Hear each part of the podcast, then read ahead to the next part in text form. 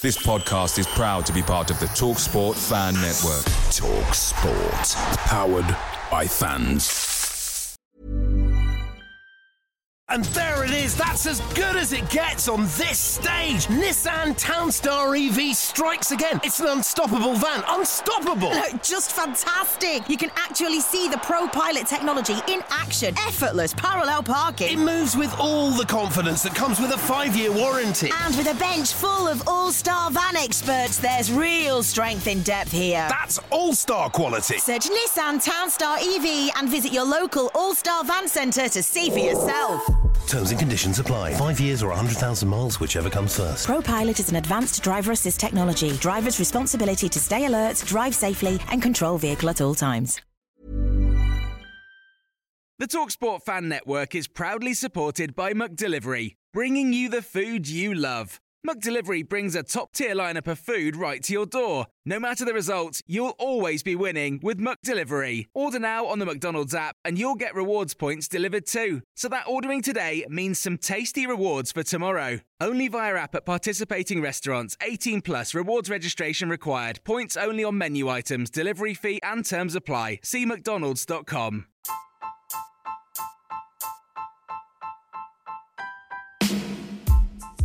Hi guys, welcome back to your weekly Stoke City podcast, every step along the way. So this week we'll discuss the loss versus Palace, discuss the upcoming 50th anniversary game versus Blackpool, we'll look at all the news from around the club this week, and of course another Stoke City quiz.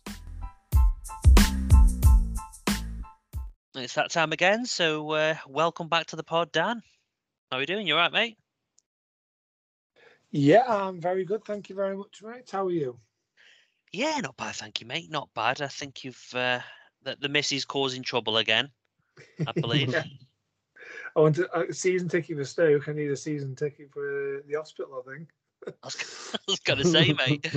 Uh, yeah, not, not- long now, mate. Tushy pops. I can't. Uh, I kind of can't wait to see uh, little little baby Buxton. Looking forward to that.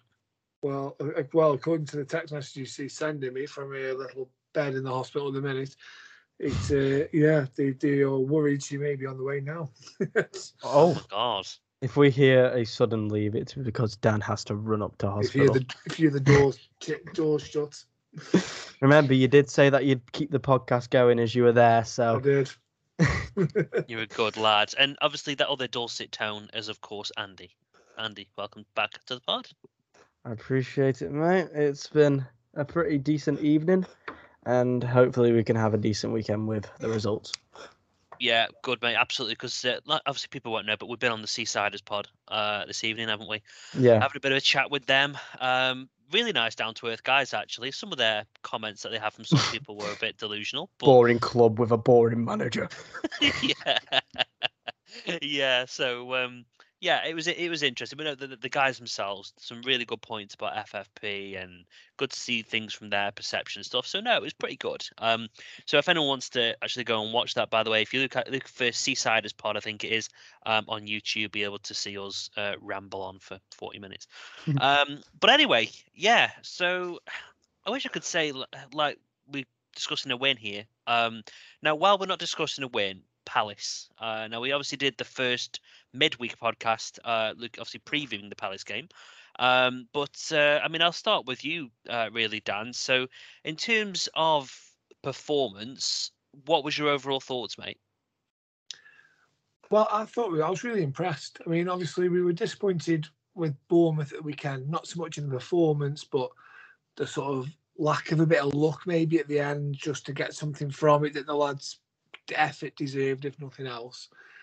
And it was a bit similar again, wasn't it, in midweek?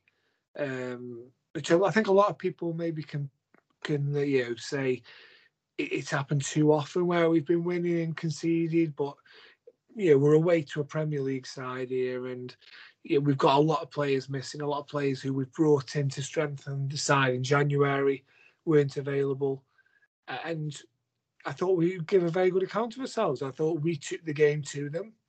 Um, if you if you read a lot of Crystal Palace's supporters, what they think, eh, I've seen a lot on social media where they were very disappointed and thought that they were very much on the back foot for the whole of the game and very lucky to come away with the with the win. I was going to Uh, say there was a lot of uh, very lucky comments, weren't there? Yeah, and I, th- I think that's what it was. I think they just, you know, they, for example, put it this way: Jack Jack Butland flapped it across. It fell to Liam Moore, and the the guy got back and headed it off the line, didn't he? Yeah. Um, he got man of the match for that. flaps it across, and it ended up in the back of the net. And I suppose that's just the difference, isn't it? I was going to say, yeah. I mean, if, if you look at them them goals, I mean, the first one wasn't a bloody corner in the first place. Um, so, so that that was stupid for a start. Um, and then, yeah, of all places that Bonham could have tried to punch, I remember at the time though, mate, he should not be punching that. I don't get it with goalkeepers punching every flipping time. Just catch the damn ball. And we had three players around him, and they were all Stoke players. He was not under any pressure, but he did this Superman dive. And I'm not saying it was all his fault. I mean, it's sod's law that he just falls to the one place you don't want it to fall. But if he catches that ball, you know, it doesn't happen. The, the situation doesn't occur. So I think that that was the frustrating thing for me. And somebody made a comment about, you know, Bonham. He's weird. He's done nothing wrong, but I'm not confident in him. And I don't, I don't know what it is. I think there's a lot of people with that shared opinion. And me personally, mate, we'll get onto teams later, but I want to see Joe Bursik back back on the team. Uh, I'm one of them people where I don't know why, I just don't like him. Yeah, he just doesn't fill me with confidence either. I'm, I'm, I'm with you definitely on that one. I think I think Bursik helps us play better, helps us play out better, and I think he, you know, he's 21 years old and he's done. He's played for England. I saw a tweet. I think we we retweeted him. We, yeah, he's played for England under 17, under 18, 19, 20, 21. Won the under 17 World Cup. 100 appearances before the age of 21. You know, there's not many goalkeepers that have got that kind of resume. You just got to, you know, he, he's well ahead of a standard goalkeeping career, isn't he? You know, he's Yeah. most most 21 year olds aren't playing championship or above football at this stage. You know, they, they they're out on loan and in the non leagues or in the lower leagues and you know, gaining a bit of experience there. He's been thrust maybe he's had his progression accelerated by an injury crisis last season. And and after that now, yeah, we, we may be expecting expecting too much from him, but it's only because of the of, of the sort of the promise that he's shown us as, as such Yeah. a young man. And I think you just got to stick with him. There's going to be ups and downs, the same as there would be with a with a 21 year old centre midfielder or a 21 year old striker, 21 year old left back. You know, they're all they're going to have ups and downs, but it's just in that position it gets highlighted a bit more. And to be honest, I don't I don't particularly know what he did so wrong to get dropped for Bournemouth. I don't particularly remember him making any horrific mistakes lately. No, I think I can't remember what it was now, uh, but made a comment that he was, you know, we've changed the goalkeeper because we've been conceding a lot. And, and like you say, mate, I don't think you can really blame Joe for that. I mean, Andy, do you think that? I mean, I, again, I saw, I saw this comment. So we have probably the weakest set of goalkeepers we've had for a long time, and Fielding, Bonham, and Joe. I'll be honest, I probably quite agree with that almost. Uh, I mean, I, won't count Joe as a weak goalkeeper for the reasons Dan's just mentioned. But I mean, what's your thoughts on the whole Bonham and also the just the collective of goalkeepers? Do you think we're going to have to see another couple of keepers come in in, in the summer? Mate, I think we do need, you know, stronger goalkeepers that are going to be pushing each other to that number one spot. Joe Bursik is obviously he's been out injured with a knee injuries, might still be slightly recovering from that, but it's not really the goals we've been conceding are not, you know, really the goalkeeper's fault. It's mainly um, the defense. Like we spoke about the goals that Joe's been conceding. It's normally low driven crosses and the attackers are getting to it. Like for example, Cameron Jerome's goal um, for Luton when they played us. It's not much he can really do about it. With Bonham, he does like to punch it out, and yes, that can put him at you know the risk of conceding, which he has done.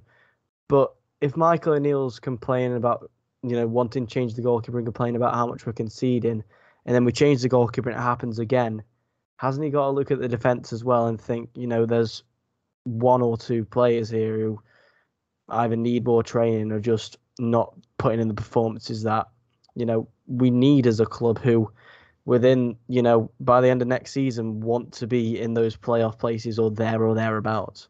Yeah, and I think that that's the one position for me that you just can't keep switching and changing every week. The defense has got to have confidence in its goalkeeper. Um, so no, absolutely, we need to sort that out. Whether it's Joe or whether it's somebody else, but you're right, we need that number one keeper. But If um, we do get a number one in, maybe Joe can learn, you know, from an experienced keeper who has quality on what to be the future number one of Stoke City. Well, yeah, we'll say it's all going to come down to money again. Anyway, let's be honest. Uh, but yeah, we'll we'll definitely see. I think Fielding, obviously, he's just a stopgap as a, in case of an emergency. But He's a training um, emergency.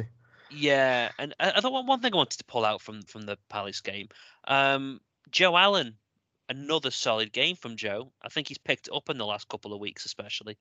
Uh, I mean, to be fair, they, they were all pretty good, but um, I thought Joe Allen was brilliant. Sawyers, again, Sawyers was great for a player who's just come back He showed injury. what quality we've been missing, doesn't he?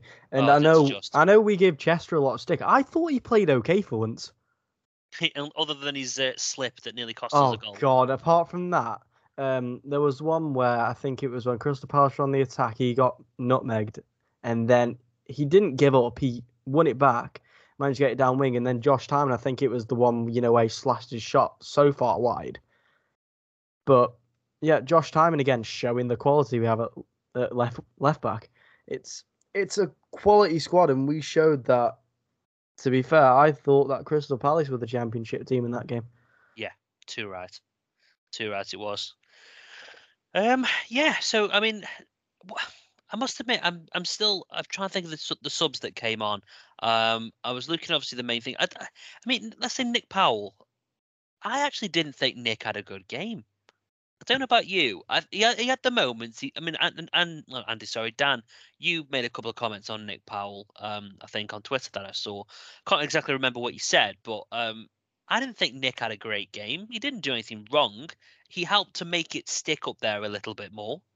Um, but I wouldn't say that he had a good had a particularly good game for me. Uh, yeah, I, thought I thought he got involved, and the, the thing was they recognised his danger. So every time the ball came anywhere near him, they just fouled him. So his job, I think, ended up being, I'm just going to win a load of free kicks here today because I'm just going to be kicked off the park. And I think maybe maybe they were looking at him and think like, oh, he's always injured. He's made a glass. Just just kick him. We'll either take him. We'll eventually take him out of the game, but we'll stop him doing anything. But I think that was their main tactic when he got the ball was just just foul him. By any means necessary, just foul him. A bit Yeah. like teams do with Zaha, probably with them.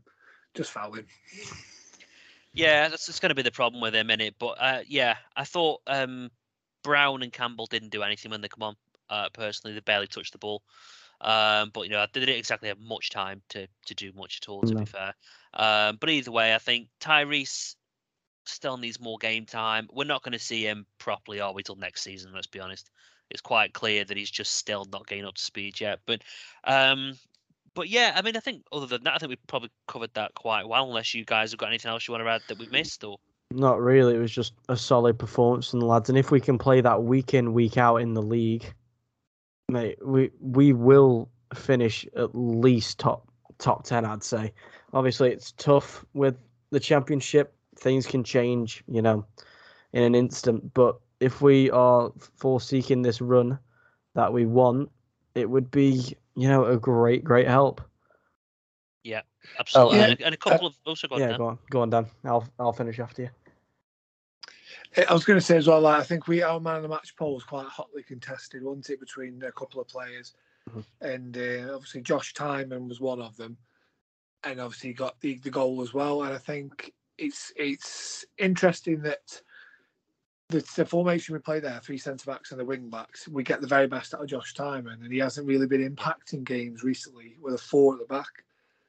He's not half not as half as good a player in a back four. So do we maybe look to push him on and play him as part of a like on the left wing, and out and out left winger in that formation, or do we, you know, that's the thing. Like you know, if we play five at the back, he's in the game. With four at the back, do we just go for a more solid left back because he's not he's not terrible defending. He's a lot better than he was. He's getting better at it, but it's still we could maybe have a more solid left back option because he's not getting forward in that role either. And then you could potentially push Josh further forward. Yeah. Yeah, uh, one- or even play two different Yeah. formations, one home, one away, wing Yeah. backs away, uh, and a 4-3-3 at home, and Yeah. attacking formation. Yeah. And then the final thing I will mention: Do you remember Palace fans going on about Mike Olise and Wilfried Zaha causing problems? I, I I don't think they really did anything. The only thing I remember of Zaha was trying to start a fight with Liam Moore, and Yeah, I saw, I don't- saw I don't think- on him.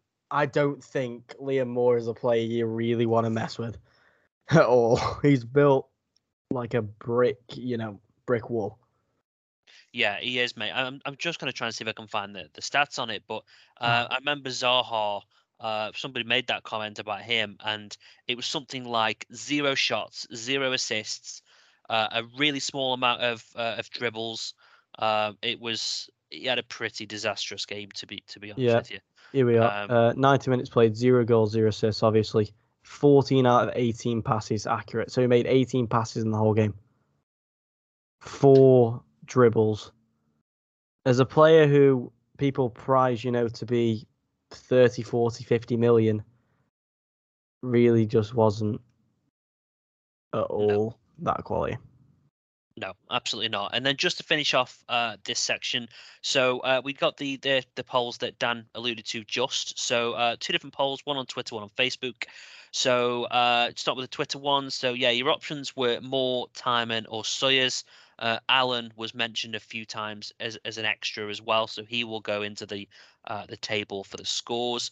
Um, sadly, it obviously limits the options I can choose, so I had to be picky.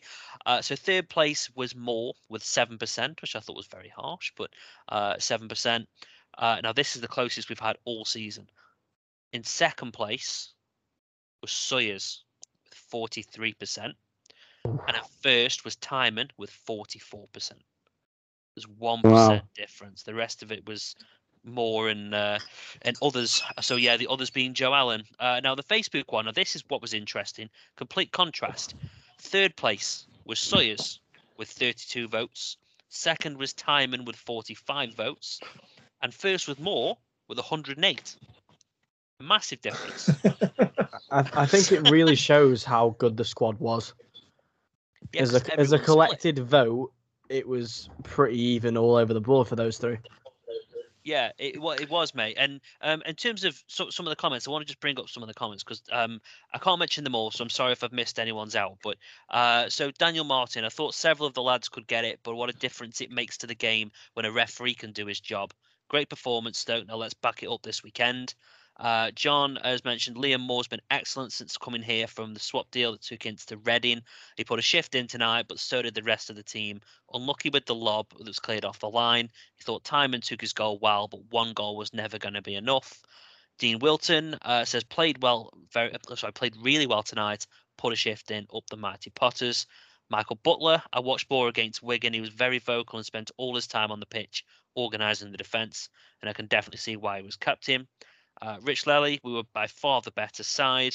And then just a couple more. So Josh Shruff, uh, Liam Moore's been brilliant when he's played for us. Tymon by a mile, says Neil Burke. And Liam Foster said Liam Moore was uh, class, as was the whole team, but he really stood out. So, uh, yeah, quite quite universal comments. And there were more, but like I said, there's just too many to uh, to mention. I'll say one comment on Liam Moore for you. Do you remember when we first were linked to him, seeing the comments from Reading saying, "Oh, he's just going to be another James Chester"? Yes. He is the complete opposite. Yeah, he's got a lot more presence. He, he's Yeah. been pretty solid. I think we all were a bit underwhelmed. Let's be honest. I think I think we all were. Um, weren't judging him, but I think we were very underwhelmed, if I remember rightly. So, okay, cool. Well, uh, that kind of does it for for the actual Palace game. Uh, let's go and have a look at the Stoke City news.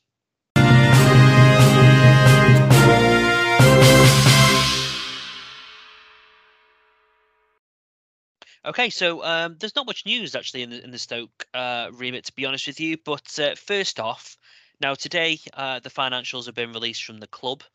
Uh, quite a big debt again uh, released. So uh, yeah, I mean, for for a reminder, by the way, on the whole FFP thing, if if anyone's new to the pod or hasn't listened to it, firstly, where have you been? Uh, but secondly, we actually do have uh, Kieran Maguire, who's very much known as the the FFP expert. Uh, so Kieran did an hour's podcast with us, went through exactly how it all works. So if you've got any particular queries or questions, go back to the channels on whatever kind of platform you're using, um, and then go and check out uh, the uh, the kind of you know, just the whole ins and outs of how it all works. Uh, it really is fascinating. We're going to try and get him back on sometime soon if we can, um, just to to kind of run through the latest figures. So I'm sure you all want to listen to that. But um, so anyway, guys. So yeah, FFP released. Um, it was a good 50 million plus uh, debt, unfortunately. Um, what was your initial reaction to that? Were you surprised or kind of what you expected? Yeah, it was um, pretty much. It's weird, isn't it? Because we we don't know what actually how much of that actually contributes to FFP, which again, that podcast that we, that we did before sort of explained it all. That a lot of the costs can get taken out, and there's a lot of allowances for um, and things that aren't countable, sort of your academy costs and things like that. So it's, it's a bit strange as in like, you know, we haven't had to cut back there. We can spend as much as we want on the academy. It doesn't matter. We could spend, we could go and upgrade the facilities and build 25 academy domes if we wanted to across, you know, wouldn't, wouldn't uh, come into play with FFP. Might, might get some good plays coming through, but, um, but yeah, so it's, it's, I was I was expecting a big figure, and I think we have to you have to look past the headline number. Yeah, which is what Kieran said, it. wasn't it, to us yeah. when he said. It, it's always a shock, and, the, and it's good for newspapers and stuff, you know, to, to ban numbers around. Go, oh look at this! Stoke have made lost 140 million pounds in two seasons, and everyone goes, oh my god, they how have they not done FFP? Well, it's only when you dig deeper that you actually work out why they haven't fallen foul of FFP. And yeah. obviously, we, we're hoping that we haven't. Um, the indications are that we are just scraping the right side of it again. So we'll have to uh, hopefully, like I say, we can get we can get Kieran on to give us a bit more meat on the bone to that. Yeah, it'd be it'd be fascinating. Uh, I saw the the accounts. Um, I think unfortunately, Bet three six five have only made something like I think 469 million this year. I mean, got a feel for him to be honest. Uh, at least up until March 2021, anyway. I'm not quite sure how they're going to cope with with that type of a profit. But again, I think considering the world we live in, it's, it's pretty impressive. And I think you know, one thing the owners again get a lot of stake in what you know what they're doing with O'Neill when you know O'Neill was getting criticised as somebody who they don't want at the club anymore. And I saw some comments towards the owners made, and I'm not going to call you out because it's not what we do here. But um, someone saying you know that some you know something needs to change at the top. We need we need to get rid, and I guarantee you, you get rid of the Coates family, this club will be gone quicker than you can imagine. Uh, we have luckily no real official debt uh, and they won't call it in. But if you think there's another owner out there who's as rich as the Pete, Peter Coates and all the Coates family, you got another thing coming. So count your chickens. They're going to make mistakes, and you're very, very lucky that you're, you know, we've we've got those owners. So that's just my piece on that from a comment I saw last night. Um, Andy, what's your whole take on this loss, mate? Are you, are you bothered at any particular readings? I mean, I know it's quite complex the, the the accounts that were released, but any particular insight, mate?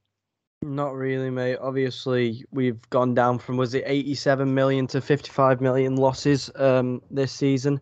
Um, it's financial fair play.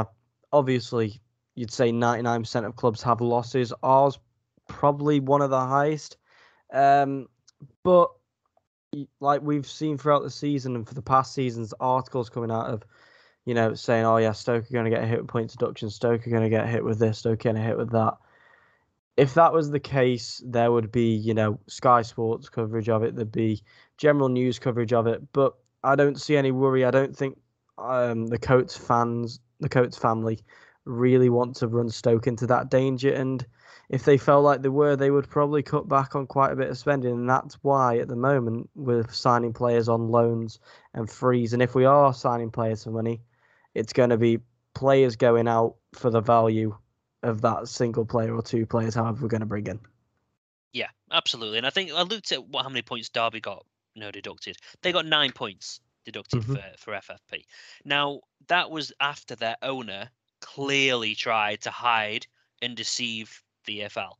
Now, for me, even if Stoke are slightly on the wrong side of it, it wouldn't surprise me for us to not, firstly, not get any point deductions. Um, but secondly, even if we did, we ain't going to get given nine. There's no way. There's no way we're going to get nine because we've been, you know, we speak to the league about it. You know, we've we've we've done our absolute best to get it down. We've clearly reduced the wage bill, which again, all these are factors as per Kieran's, you know, podcast. It was all factors. So um, I reckon even if we got deducted three or six points, it's two wins. It's absolutely nothing to be concerned about because people think, oh, point deductions. Oh, we're going to be deducted, you know, like Derby and Reading. We're not. It's not No. going to be that bad. So If- I wouldn't panic either way. I really wouldn't. If we got deducted, you know, the same amount that Derby did, it would obviously send out a strong message that the EFL aren't standing for it. But it it would be pointless considering the fact that we're not in that bad of a financial situation. And I I really don't see as unless something terribly goes wrong with the running of the club, us getting any sanctions really for it. No, I, as well, 12, you have to remember as well, Derby got deducted 21 points, but 12 of those were for going into administration. And Which is that, never ain't gonna hap- that, that isn't happening in Stoke, not when the Coates family are around anyway. No. So, so yeah, it, and like you say, they say the maximum you can be deducted is 12. Well, if Derby only got nine and they didn't really didn't release it, their accounts for about four years, did they? Because if you if your accounts aren't put in, how can you be proven to be, uh, you know, um, over the limits for FFP? Because there's nothing Yeah. there. And And it was the whole stadium thing as well, wasn't it? The whole selling his stadium an Yeah. inflated price. So And, clearly then- and trying to fudge it. and then he immortal uh, the the way that they amortize any players that you sign, where the uh, say say if you sign a player for twenty million pounds on a five year contract, that's four million pound a year.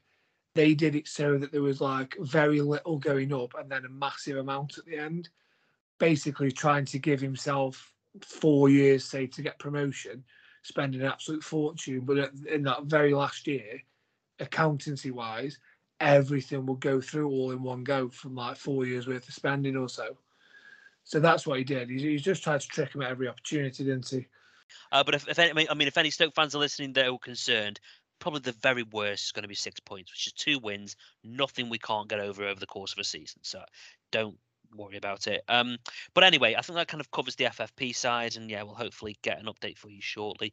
Uh, now, secondly, uh, this weekend's game uh, is the 50th anniversary, the 1972 League Cup win, which is absolutely incredible to think that it's still been 50 years since we've actually won anything decent. Um, so, so yeah, um, well, not quite. I mean, Autoglass, I suppose. You, it's not Yeah. that bad. I we also suppose, came but- close in 2011 12 on it.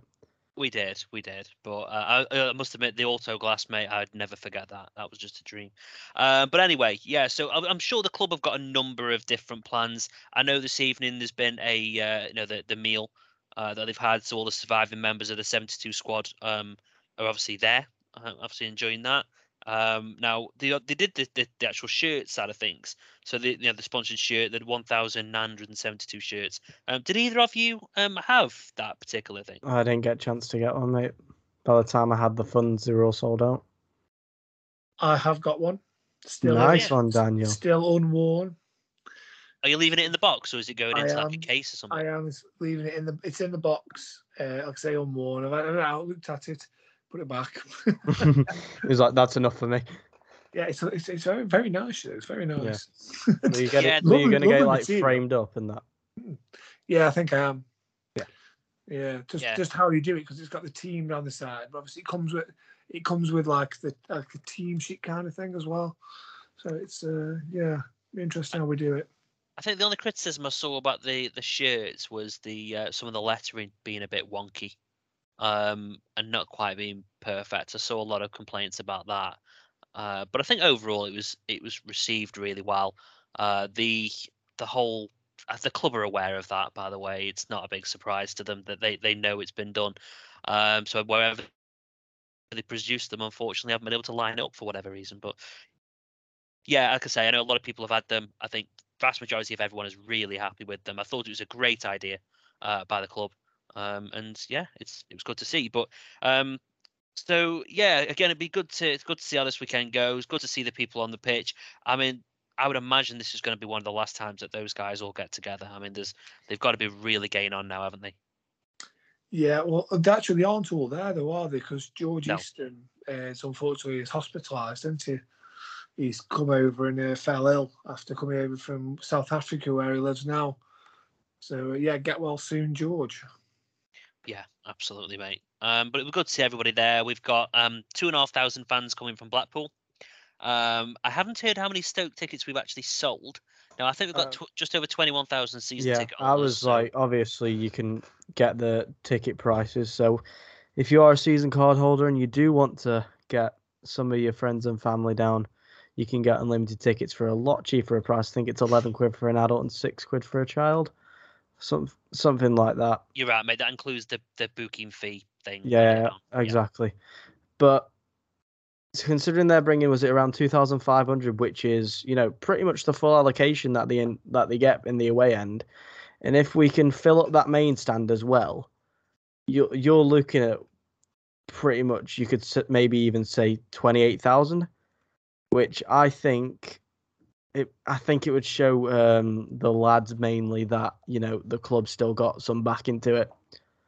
Yeah, because it's been a bit disappointing, hasn't it? I know during that midweek game it was reported like eighteen thousand people, and there clearly was not eighteen thousand there. No, Um, you know, so it's it's it's thi- it's things like that. But you're right, mate. It want to be great just to to get towards that thirty k barrier. It's and been have a a long, full long house time. again.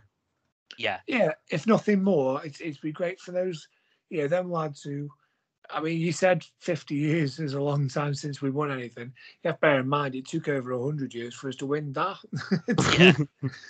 and yeah, they, they, them lads can stand in the middle of that pitch. Hopefully, we bring them out as close to kick off as possible, so that you know the, the the place is packed out. And yeah, I encourage anyone. I know I know people who like you know like a beer in the concourse before the game and and all that. Get yourself in the stand. Get yourself in the stand for when them lads come out and and let let them look around, look at them stand in the middle of that pitch, look at all four sides and see a packed out stadium, and then they can think, you know, we we've contributed towards this. You know, we, Yeah. winning that trophy all them years ago, it's helped to build this club into what it is here now. and hopefully we don't do anything at half time. Don't do any of that stuff at half time, please, Stoke, because God. if you do, there won't be anyone there to see it. They did it with the Shawcross, and it was a big miscalculation. Um, it, If you're like no a club there. like Chelsea, you can sacrifice it because they'll still have it. Chelsea's about 40, 50,000 capacity. You'll still have about 38,000 in. But with a stadium which is like Stokes, like obviously the main stand, that doesn't get many people anyway. So at half time, that's going to have half the people in there as it is. yeah. So let let let let's just hope they don't mess it up. I think. Give it an announcement over the PA 10 minutes before. Yeah, do Yeah. something. Um. Okay. Cool. Uh, and then uh, the the third piece of news. So um, no, it's more our kind of friends at Duck Magazine. I'm sure most of you have heard of, of Duck Magazine, but they have a, a physical and a a kind of uh, virtual, uh, obviously magazine that goes across. There's some really great interviews in there. They always they've done ones with Peter Thorne and, and various different people, um, and uh, they've got an interesting few bits. Now I'm not going to give everything away because I want I want anyone to go out there and and try and buy it. I mean, you'll find Duck Magazine, by the way, on, on, on Twitter um, as well if you want to look them up and find out how to get them. But basically, those guys will be um, outside, uh, obviously, the uh, the kind of main um, Delilah's bar. So they'll be out there from about 20 past one. They'll be outside the club shop as well. It's uh, very clear as day who they are. You'll hear them. Um, so you'll be able to pick up a copy. There's very limited copies for this one. Obviously, the 50th anniversary. They've got some really interesting interviews. Now, Dan, um, one of them was with uh, Nick Powell, uh, I believe. I think I don't think they'll mind us telling that. So yeah, Nick Powell uh, was one of them, mate. Um, and he, he- again, we won't give too much away, but you know, he goes into about his contract, doesn't he? And uh, you know, his his hopes and what he wants to leave as a legacy, if I remember rightly. Yes, he, it sounds like, like I say, he's not he's not happy to to go yet, and we, you know, we can rest assured that he will be in a Stoke shirt next season. Um, but yeah, there's a lot of lot of interesting stuff said, and uh, yeah, I definitely encourage anybody to go and get a copy and you know and have a read of it because it's fascinating from a man who, let's face it, we don't hear much from Nick Powell, do we? He lets his talk, you know, lets his uh, his feet do the talking on the pitch. He's not much Um, for interviews, is he? No, he- he's, he's, he's don't think he's you know, he doesn't crave the spotlight in that kind of sense, does he? So you know the uh, well done to Duck Magazine to you know sort of nailing him down for that. And like I say, I'd encourage anybody to go and have a read because it's it's going to be quite fascinating. Absolutely, mate. And like I say, the, the digital copies, because I know obviously with we, we know our, our analytics quite well. We, we always look at it, and we obviously know that the you know a good majority uh, of you listen from the UK, but there's a lot of people in the US and about I think 26 other countries. So obviously, again, they've got a digital version. So just contact them about the digital version, and I'm sure they'll they'll sort it out. So, uh, yeah, make sure you you head over on there on Twitter. Um, Dan, under 18s, under 23s. Any particular updates on that front uh, this week? Um, obviously, we gave a, just a brief update from last weekend um, on the Crystal Palace one. Uh, since then, the under 23s have had a match. They played uh, on against Sunderland on Monday night and uh, were out 3 0 winners. Uh, yes, so that was that was quite nice, uh, including a goal for Emre Tezgel. So he's getting himself in amongst the goals at under 23 level nowadays. Good. And then obviously we've also he's not the only striker on the books as he it's under 23 level, but you know uh, we seem to be seem to be having some nice, uh, how should we say, prolific strikers in our ranks. Because we also got James uh, James Taylor as well, haven't we? Douglas James Taylor. He got both the uh, second and third goals on Monday night as well. So yeah, he's uh, rattling them rattling them in this season as well. Yeah, I think that's that's uh, seven seven and sixteen He's, oh, no, sorry, seven and sixteen in the leagues. He's all together for the under 23s. He scored 13 goals in 18 games this season. Wow. So yeah, he's not not doing too bad himself. I think we picked we picked him up from Salford in 2020, by the way. So yeah, he's uh, 20 years old. Maybe he's going to get his chance before the season's out, especially if we don't, you know, go on a good run and uh, the season starts petering out. Can experiment. see him. Yeah, I can see him getting a couple of games. Just why not? So there's a, another player that's going to be breaking through sometime soon. We we're starting to really churn these players out. I mean, obviously, time will tell whether they, they are the next big thing, but it's a lot more promising than it has been in recent years. Um, Especially so... like Nathan Jones, Gary Rowett. They didn't give him a chance at all. And then Michael O'Neill, obviously, he's been an international manager. He's obviously at times had to use young players, and he's if he sees a young player doing well, he would promote them over experienced players, and it's good to see him do it. Obviously, this season, Joe's burst on into the scene, and the loan signs we've done have all been young players, pretty much. Yeah, I think as well. You have to you have to think the the signings that O'Neill likes to make, you know, are players who are young, and I think he's he's very clever in that. In that if they don't work out, you've always got that resale value.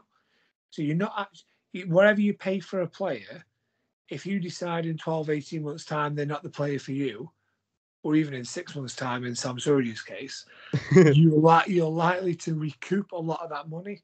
So even if you if you if you pay four million pound on a on a 22 year old, if at 24 with two years of contract left you decide he's not for you, you're probably going to get a couple of million back even if he's not done very well because of his age and and the experience that he will have gained and, and whatever. So it's probably it, it's it's a it's a very financial sound way of running a club as well, investing in youth, uh, whether that be buying young players or investing in the and bringing young players through your system.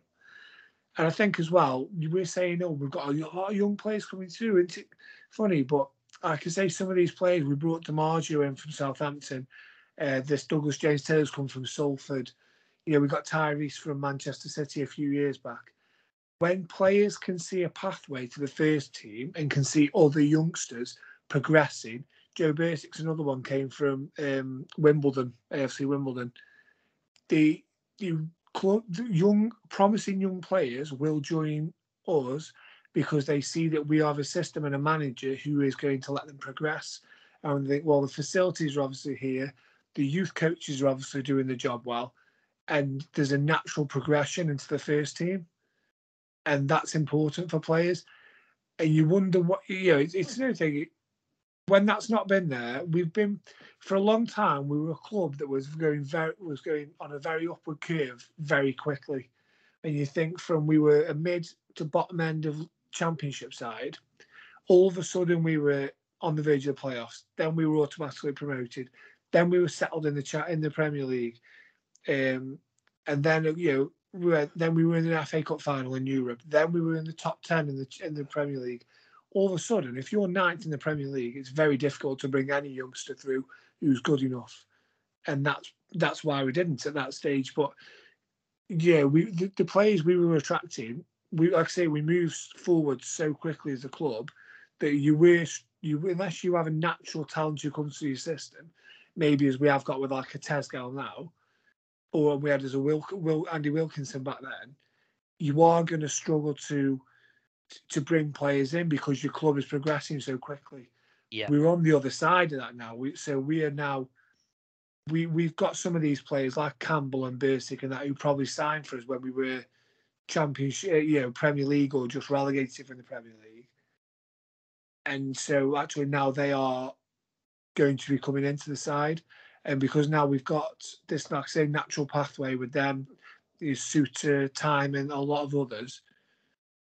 Other players are now looking at us as a as a good club to come and play for, and we've got a manager as well in Mark O'Neill who's not scared to chuck chuck if he thinks they're good enough, they're old enough. He doesn't care, you know, what the what the what the base certificate says. Does he? he just cares about No. their ability on the pitch. Yeah, absolutely, mate. Um, either way, the future looks very, very bright. So um, that pretty much does it for the uh, the news this week, guys. So uh, let's go on and have a look at uh, Blackpool this weekend.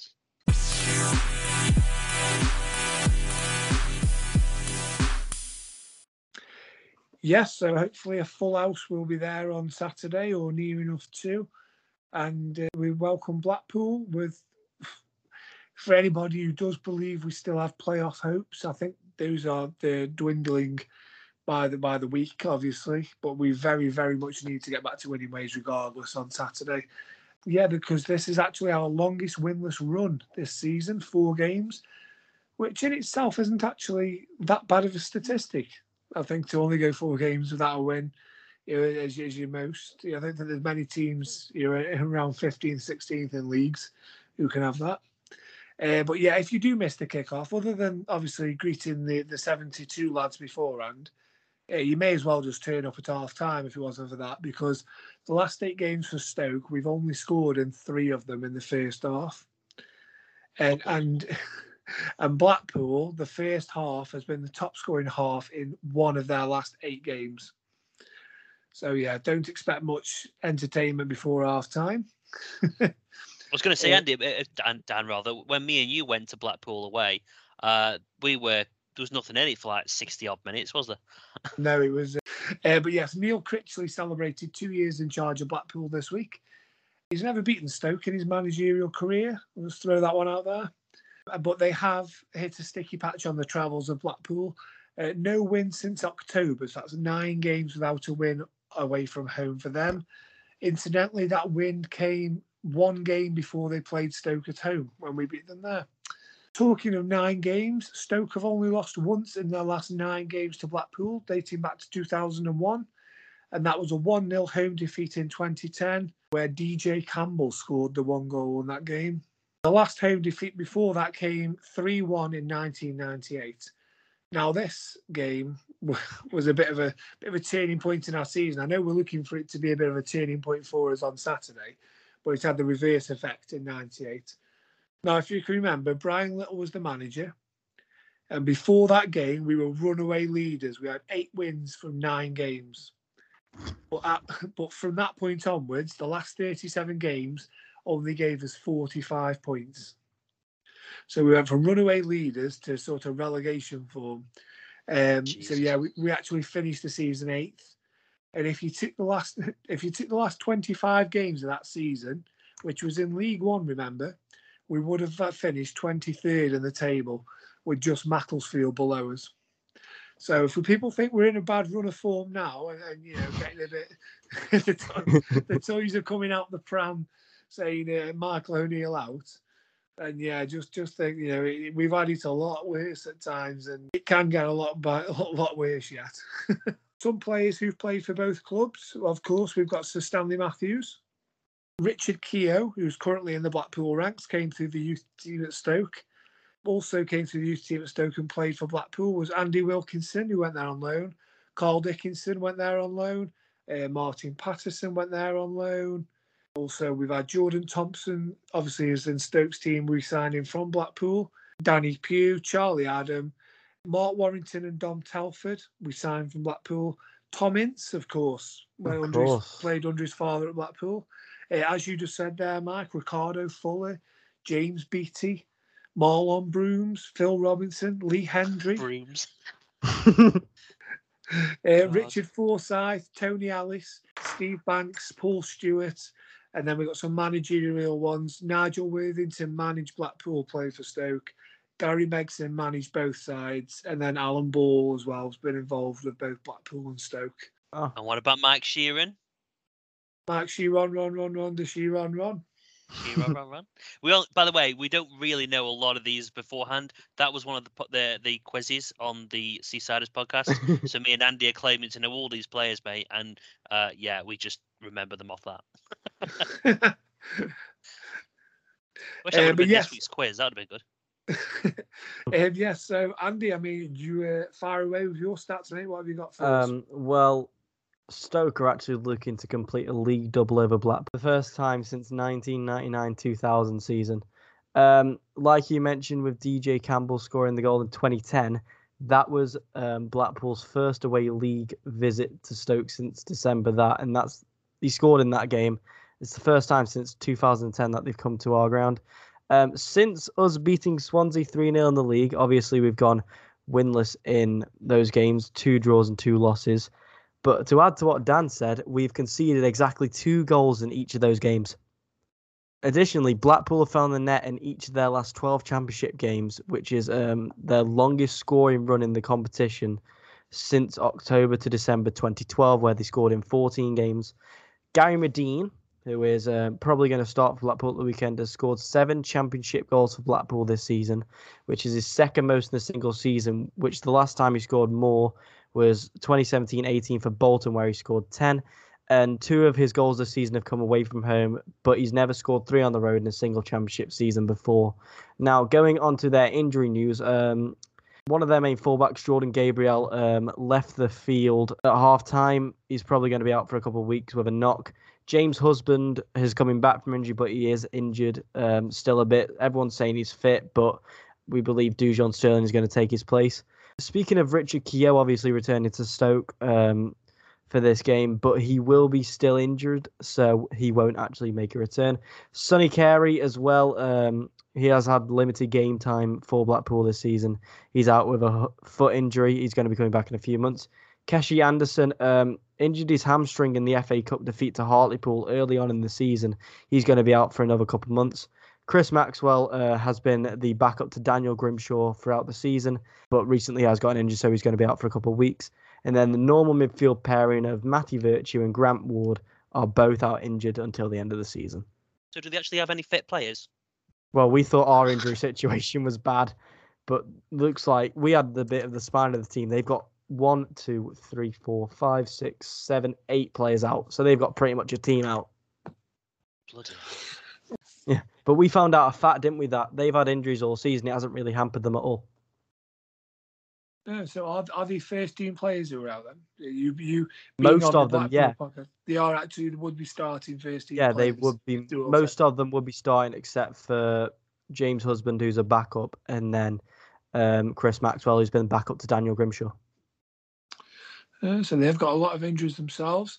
And our in- injury situation, I mean, the, other than obviously Harry Souttar, we're looking in good shape, aren't we? Everybody's Yeah. getting there, if It, not. it's nice to see an injury list of one player. It's a shame it's like the best player possibly that we have. but yeah, it's it's just the one. Yeah.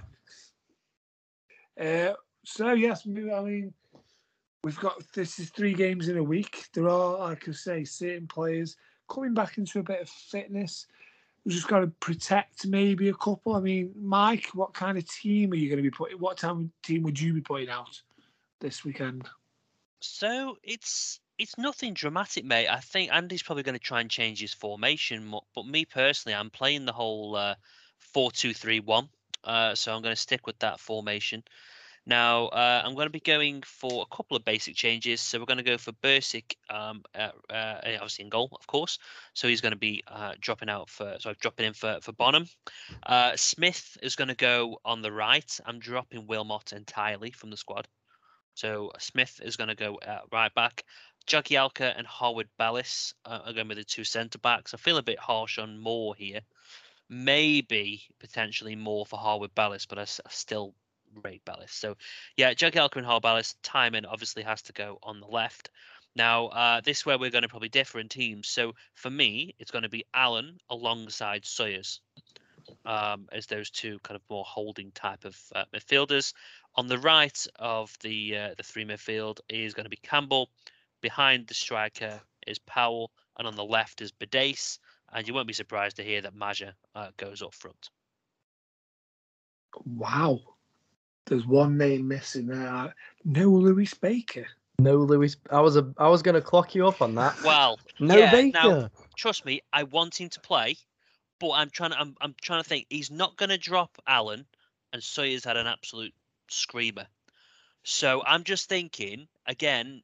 Baker is he needed? I suppose is, is the question. Uh, it's a tricky one. I- I'd have to ju- completely change formation, uh, which obviously, if you were to put Baker in, you'd probably have to drop Sawyers and put Baker in. Um, yeah, it was a bit harsh. It was a difficult decision. I've got two teams, and Baker makes one and doesn't make the other. So uh, I've given you one which is probably the more of the controversial team, shall we say? Yeah, I mean, what about you? Uh, yes, definitely a controversial take. uh, Lewis Baker not playing. I mean, would you is he in your team, Andy? He is. Um, defensive line's very similar. I've reverted back to the five-three-two in my predictions. Um, I think Michael O'Neill obviously trialed and tested the four-two-three-one. It did okay to start out with, but then results didn't go his way. And since coming back with the five at the back or three at the back, depending how you want to see it, we have played very well. Like I know we did lose to Crystal Palace and we did lose to Bournemouth, but we fought extremely hard in them, and I thought we were the better team in both of them. So I've gone with Bursik in goal. Was originally going to go with Bonham, but it's it's tough to know who's going to be that number one goalkeeper at the moment. Smith staying in at right back, and then I've gone with Moore, Jagielka, and Harwood Bellis at the centre back pairing, with Tymon at that left wing back position. Midfield yet again is different. I've gone with Allen and Baker with Sawyers playing a little bit ahead, and then I've got Maja at striker with Powell playing that secondary striker who can also come back into midfield. Probably a team that I think most people would have gone for, actually, by the sounds of it. I think in that formation, that's probably the, the, the if he plays that formation, that's probably the team. Um, sort of picks itself, if you like. Um, We've been able to do that a lot recently, though, haven't we? yeah, probably the unlucky players there being uh, Jordan Thompson, probably Mhm. uh, the only unlucky one from Tuesday. I'd say. would I, I'd sort uh, I'd bring him off the off the bench. for Baker. Uh, myself, I'm going with the four-two-three-one. Uh, quite similar to uh, to Mike, only I've got Baker in instead of Sawyers. So yeah, Bursik in goal, Smith, Jagielka, Harwood Bellis, Tymon, Allen Baker sitting, Campbell, Powell, Philogene Bidace, and then Maja up front. Um, yeah, I just I think Tyrese Tyrese on the right and the three for me. Uh, Philogene Bidace, he's had a bit of a bit of a rest after obviously getting you getting used to being kicked to bits and and the added attention he was getting. So let's see, you know, what he's made of now. He's he's going to come in and he's got a point to prove, Anti, that you know he's not easily stopped. Uh, Nick Powell seemed to to me, I thought he had like I say a decent game. He was he sort of kicked to bits a bit one he on Tuesday night, like I say, and seems to be a common theme here in the, in the plays. Um, I think Maja, he didn't have a great deal. The ball, yeah, never re. I think he did did well with the hold up play more than we thought he would do. And his game, what we were warned about his game was he doesn't get involved. He's more of like a penalty box kind of player. You know, stays between the sticks, um, puts the ball away. But he did seem to you know, be able to get involved in the build up, didn't he, and hold it up and winning it and that. So I was quite impressed with him on Tuesday. Um, so I look, look forward to more of that. Uh, like I say, I, I was tempted to, to put Sawyers in instead of Powell. Again, as much as I love Nick Powell, I, you know, to me, I I play him 90 minutes every game. I just am terrified of him getting injured again. um, that's just the you know, just the, the the worry I have when he's played twice, you know, twice already this week. Do we want to risk him on a third game? But the same can be said with Sawyers. He's been out since December, start of December. Are we going to risk him playing? You know, he's played a lot of minutes on Tuesday night. Are we going to play him again on Saturday?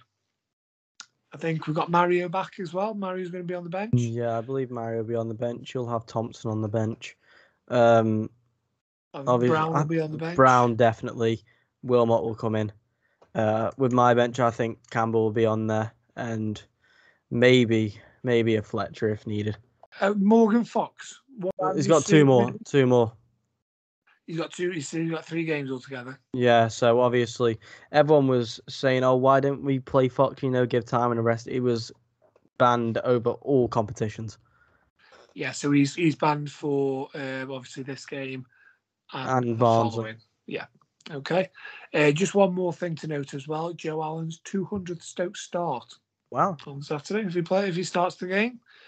Um, so yeah, he's been a man who's been in form. Joint joint winner along with Lewis Baker of the uh, Every Step Along the Way Player of the Month for February. He's proving all those doubters wrong, isn't he? So yes, he's uh, now he's got somebody like him and Baker seem to be playing off each other at the minute, don't they? So yeah, Yeah.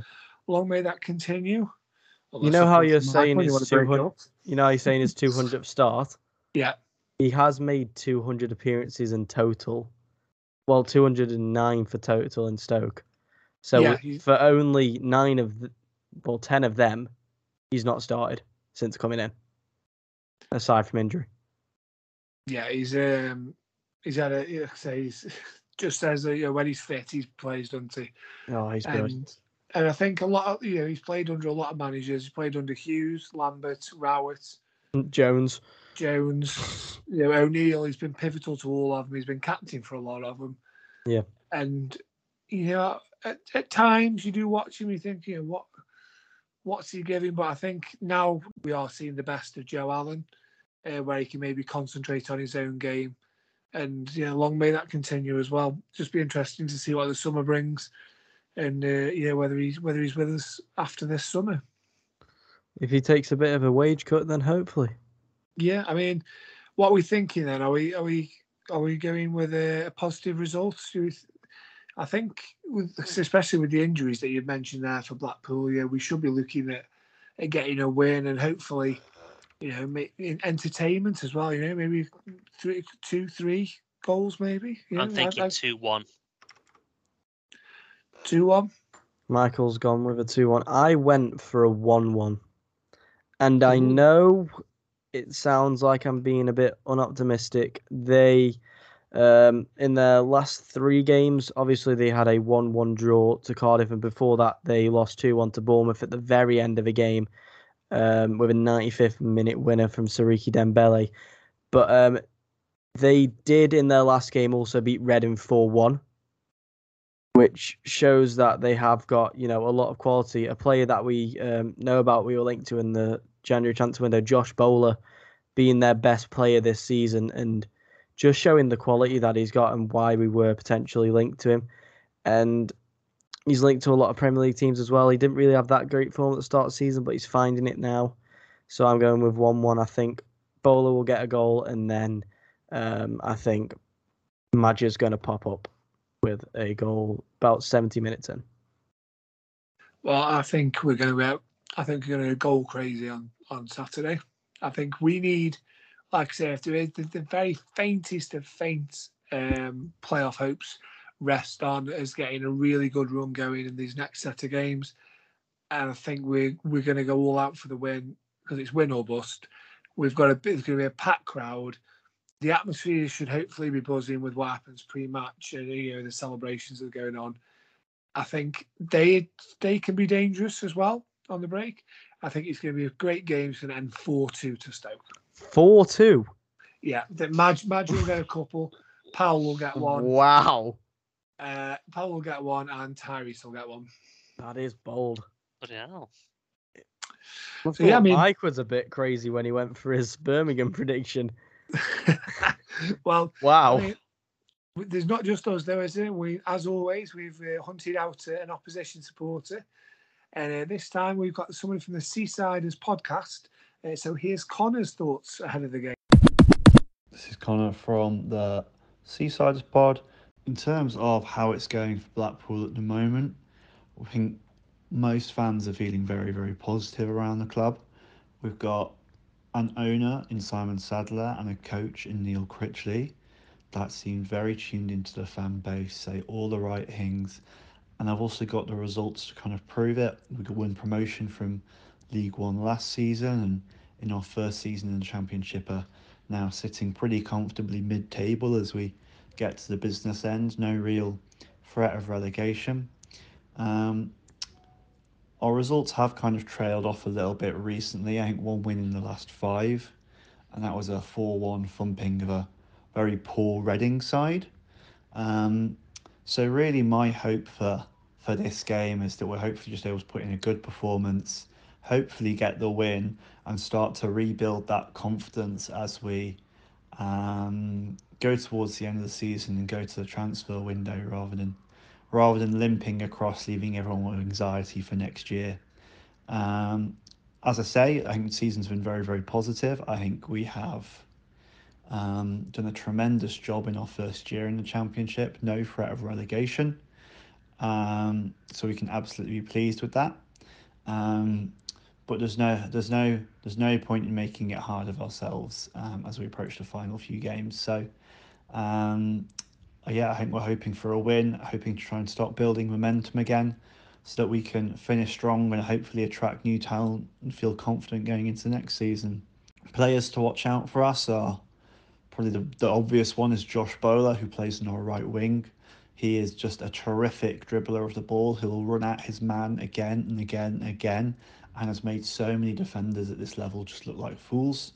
Um, since Christmas, he has really, really picked up in form. He seems to be getting on the end product. He seems to have added end product to his game. He's getting on the end of balls a lot more. I think he scored.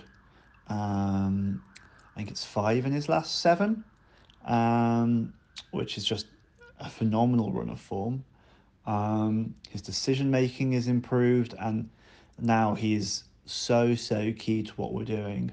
A lot of Blackpool fans are hoping we can keep him in the summer, but if not, we'll we'll probably sell him for you know, multi-million pounds, hopefully somewhere between three to five. Um, in terms of a prediction for the match, I think Stoke and Blackpool are two very, very evenly matched sides in terms of the quality we've shown this season. It was a bit gutting for you to get that last minute winner at Bloomfield Road earlier in the season. Um, you know, 10 minutes to go after a fairly, t- you know, fairly, you know, cagey game until that point. Um, I'm hoping it'll be the other way around this time with a maybe 1 0 win or a 2 1 Blackpool win. I think, I think it will be that tight. I can't see it being, you know, any either side steamrolling the other. So my hope is really for that Blackpool 2 1 win. You know, we've, we've done well against sides that like to pass the ball, play football, you know, like Bournemouth, Fulham. Stoke seem to actually be counter to my perception at least. You know, they, uh, from what I've seen, you seem to be really, really good at passing the ball, moving it along. You know, you've got this new sexy Stoke reputation. So my hope is that it'll be a good game of football and it's the style of play that we normally perform better against. So yeah, two one win to Blackpool is probably my prediction. But like I say, we just want to start putting in good performances and building momentum. Cheers, Connor. Thanks for that. Yeah, so much appreciated there. And uh, naturally, of course, we now lead into the one and only Graham McGarry. Uh, so let's hear what the, the local radio sensations got for us this week.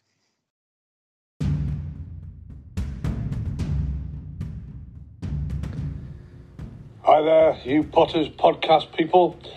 Hello there, it's Graham McGarry back again after the international break. I Hope you enjoyed your little breather from your football. This is Graham McGarry with that Potters prediction. Let's hope we get it right this weekend. Stoke City 2, Hull City nil. Stoke 1, West Brom nil. Stoke are ready to win at home 2 0 for the Potters.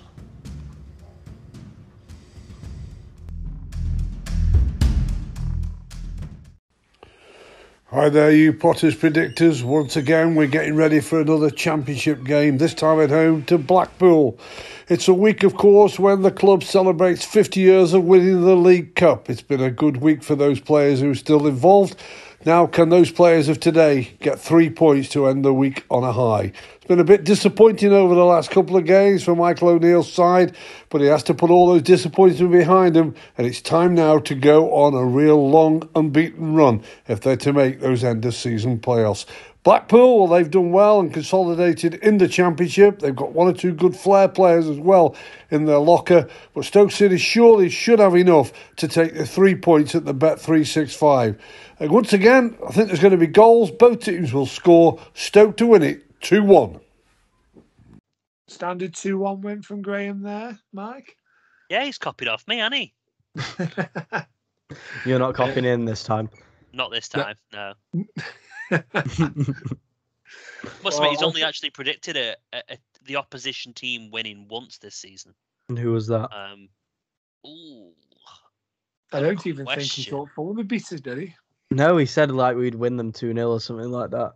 But the one thing I on, do like what the f- about the one thing I like about McGarry is he's still hopeful for that playoff push if we want to get it. He's still he's still hopeful about it. he'll he'll do it, you know, last game of the season and still say it when we're about 15 points off playoff. The thing is, though, we'll go and do it, and he'll be like, "Look, I told you so. You shouldn't stop, shouldn't stop believing." As he's uh, counting his money. I got a good price on Stoke in March for the playoffs. um, yeah, yeah, I mean, is there much else to say? I mean, No, I think we- we, are going to think get we- screwed on this quiz. I think I'm sure, but Oh yeah. Shouldn't have reminded him. right, so shall we move on to the quiz then? Go let's on, go then. for it.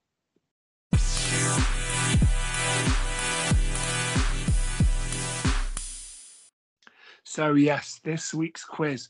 Now, you you may have remembered I mentioned that Joe Allen is making his 200th appearance for Stoke. 200th Is it- start. Is it going to be players who have made more than 200 starts for the club? It is not. Oh, So, yes, so Joe Allen, with his 209 appearances, is number one out of the current squad, as in he's made the most appearances for Stoke out of the current squad. Can you name the other nine players in the top 10? right. Oh Okay. My Well, God. okay. Well, let, let let's let's think about this rationally. Even people we don't like, right? So, um, um, we have to give this an order as well. in here, this don't we? current squad to make more than how let's many? go top to bottom. So is Let's it? top to bottom. It's not about a number. It's just about how many appearances they made for Stoke. Yeah. Do you want to tell Uh, you what? Do you want me to tell you what the ten percent, what the uh, the number is for tenth? yeah. Sixty-seven appearances. God. Okay. Um, So did you say? Sorry, mate. Did you say Joe Allen was number one? Joe Allen Joe was Allen's number one. number one. Number one. Okay. Well, behind him, I must admit, Sam Clucas has got to be up there. Yeah, he played pretty much two whole seasons for us, hasn't he? Um, I think Tommy Smith's going to be up there. Okay, so do, do you want to, for fun? Do you want to tell me how many appearances you reckon Sam Clucas has got? Oh God. Just Well- just a guess. You know, nothing. Just he's in there. He is number two on the list. But how many do you reckon he's had? Joe Allen's had two oh nine. 150? 198. One two Lucas. Clucas. Really? Bloody hell. Big drop there. Then he's, he's way ahead, Allen. Yeah. Okay. So, Uh, um, Tommy so- Smith potentially? Tommy yeah. Smith is third. How Oh. many do you think he's had? 100. 100. Bang on hundred. It, it, Crystal Palace was his hundredth game. Oh, yeah, I remember seeing something about that. Okay. So, So, behind- James Chester, you know. Chester's got to be in there. Chester has just sneaked in, number 10, 67. Oh, okay. Okay. Um, Um, uh, current Joe players. Bursik? No. he could- mm, no, he'd, be, t- he'd no, be too low, I think. Too low. Um, how about uh, Jacob Brown? Give me Jacob Brown. Go, Jacob.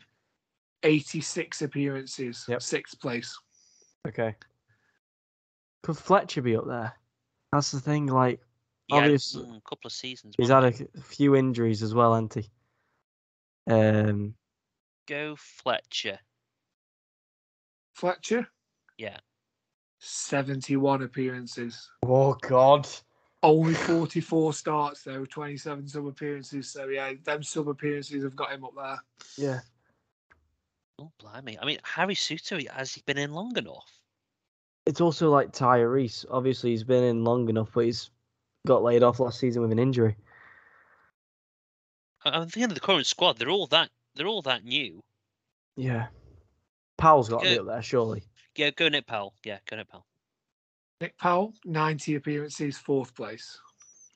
Ooh, So which ones are we after now? So you you're after fifth.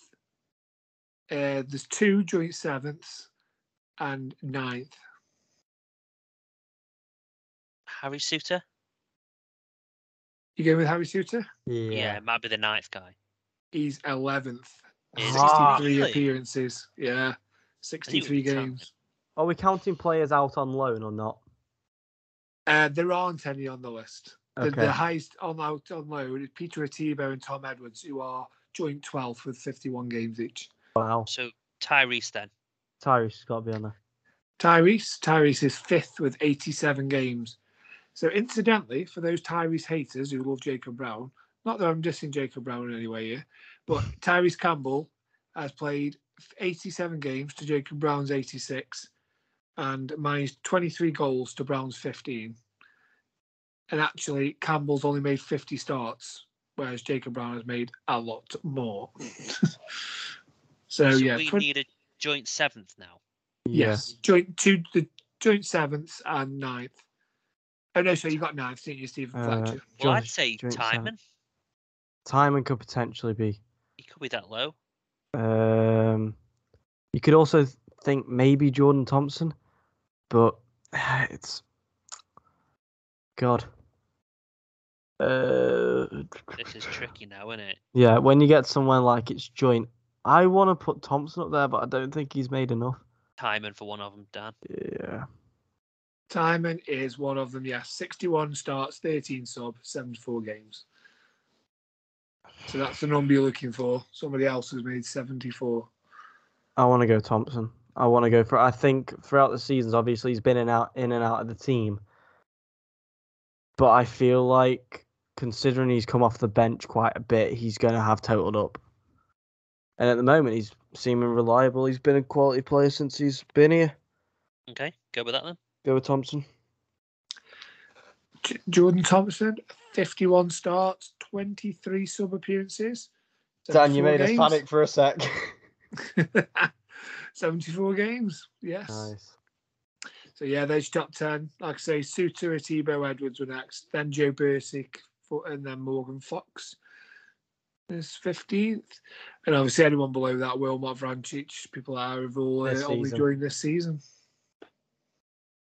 That- Is that two successful quizzes and two? Two yeah, we've done well, now? mate. It is. Next podcast will be a zero out of ten or whatever I'm calling it. We're gonna have to get tougher ones. No, Dan, we like these ones. Please don't. Uh, yes, so I think that pretty much rounds it up, doesn't it? No midweek podcast for you this week. That was a one-off. Sorry, people. You have to wait a whole seven days for us. You're gonna have to wait until next season for a midweek potentially. Although we did we did tease you uh, earlier on that we may be in touch with Kieran Maguire, so uh, we're at it. We will be at his beck and call by all means. If whenever he wants us, we'll be there. Won't we, Mike? Yep. So we- we're not going to give you much notice. It will literally be we'll complete the podcast with with Kieran, and we'll pro- probably put it out the same day or very latest the following morning. So um, while we're saying nothing for seven days, it could be literally landing within with no notice at all. So if you whatever platform you're on, if you've got a subscribe button or whatever it is, then just make sure you hit it, and then you won't miss it. And whilst you're there, if you're on iTunes, give us a nice review because we haven't got many of them yet, and we know you were listening. So It's because we don't ask for them in it. That that's our problem, mate. We just Yeah. assume We're everyone not, loves us. we're not turning into YouTubers. Go and like and subscribe so we get there. Nah, I've that's, se- what, seen- that's what I do. I was going to say I've, I've seen a certain YouTuber, Anflux, I think his name. is, Oh, who mate. does his, does his uh, Formula One. Yeah, he said like and subscribe. Why take this corner? Anyway, not quite that bad. Uh, so yeah, um, three points to the Potters on Saturday, and we'll be all happy, won't we? yeah, we yeah. will, mate. Up the Potters. Up the Potters. Six points better off when we see you next. See you later, folks. Bye. Away days are great, but there's nothing quite like playing at home. The same goes for McDonald's. Maximize your home ground advantage with McDelivery. Order now on the McDonald's app. At participating restaurants, 18 plus serving times, delivery fee, and terms apply. See McDonald's.com. And there it is. That's as good as it gets on this stage. Nissan Townstar EV strikes again. It's an unstoppable van. Unstoppable. Look, Just fantastic. You can actually see the ProPilot technology in action. Effortless parallel parking. It moves with all the confidence that comes with a five year warranty. And with a bench full of all star van experts, there's real strength in depth here. That's all star quality. Search Nissan Townstar EV and visit your local All Star Van Centre to see for yourself. Terms and conditions apply. Five years or 100,000 miles, whichever comes first. ProPilot is an advanced driver assist technology. Driver's responsibility to stay alert, drive safely, and control vehicle at all times. This podcast is proud to be part of the TalkSport Fan Network. Talk Sport. Powered by fans.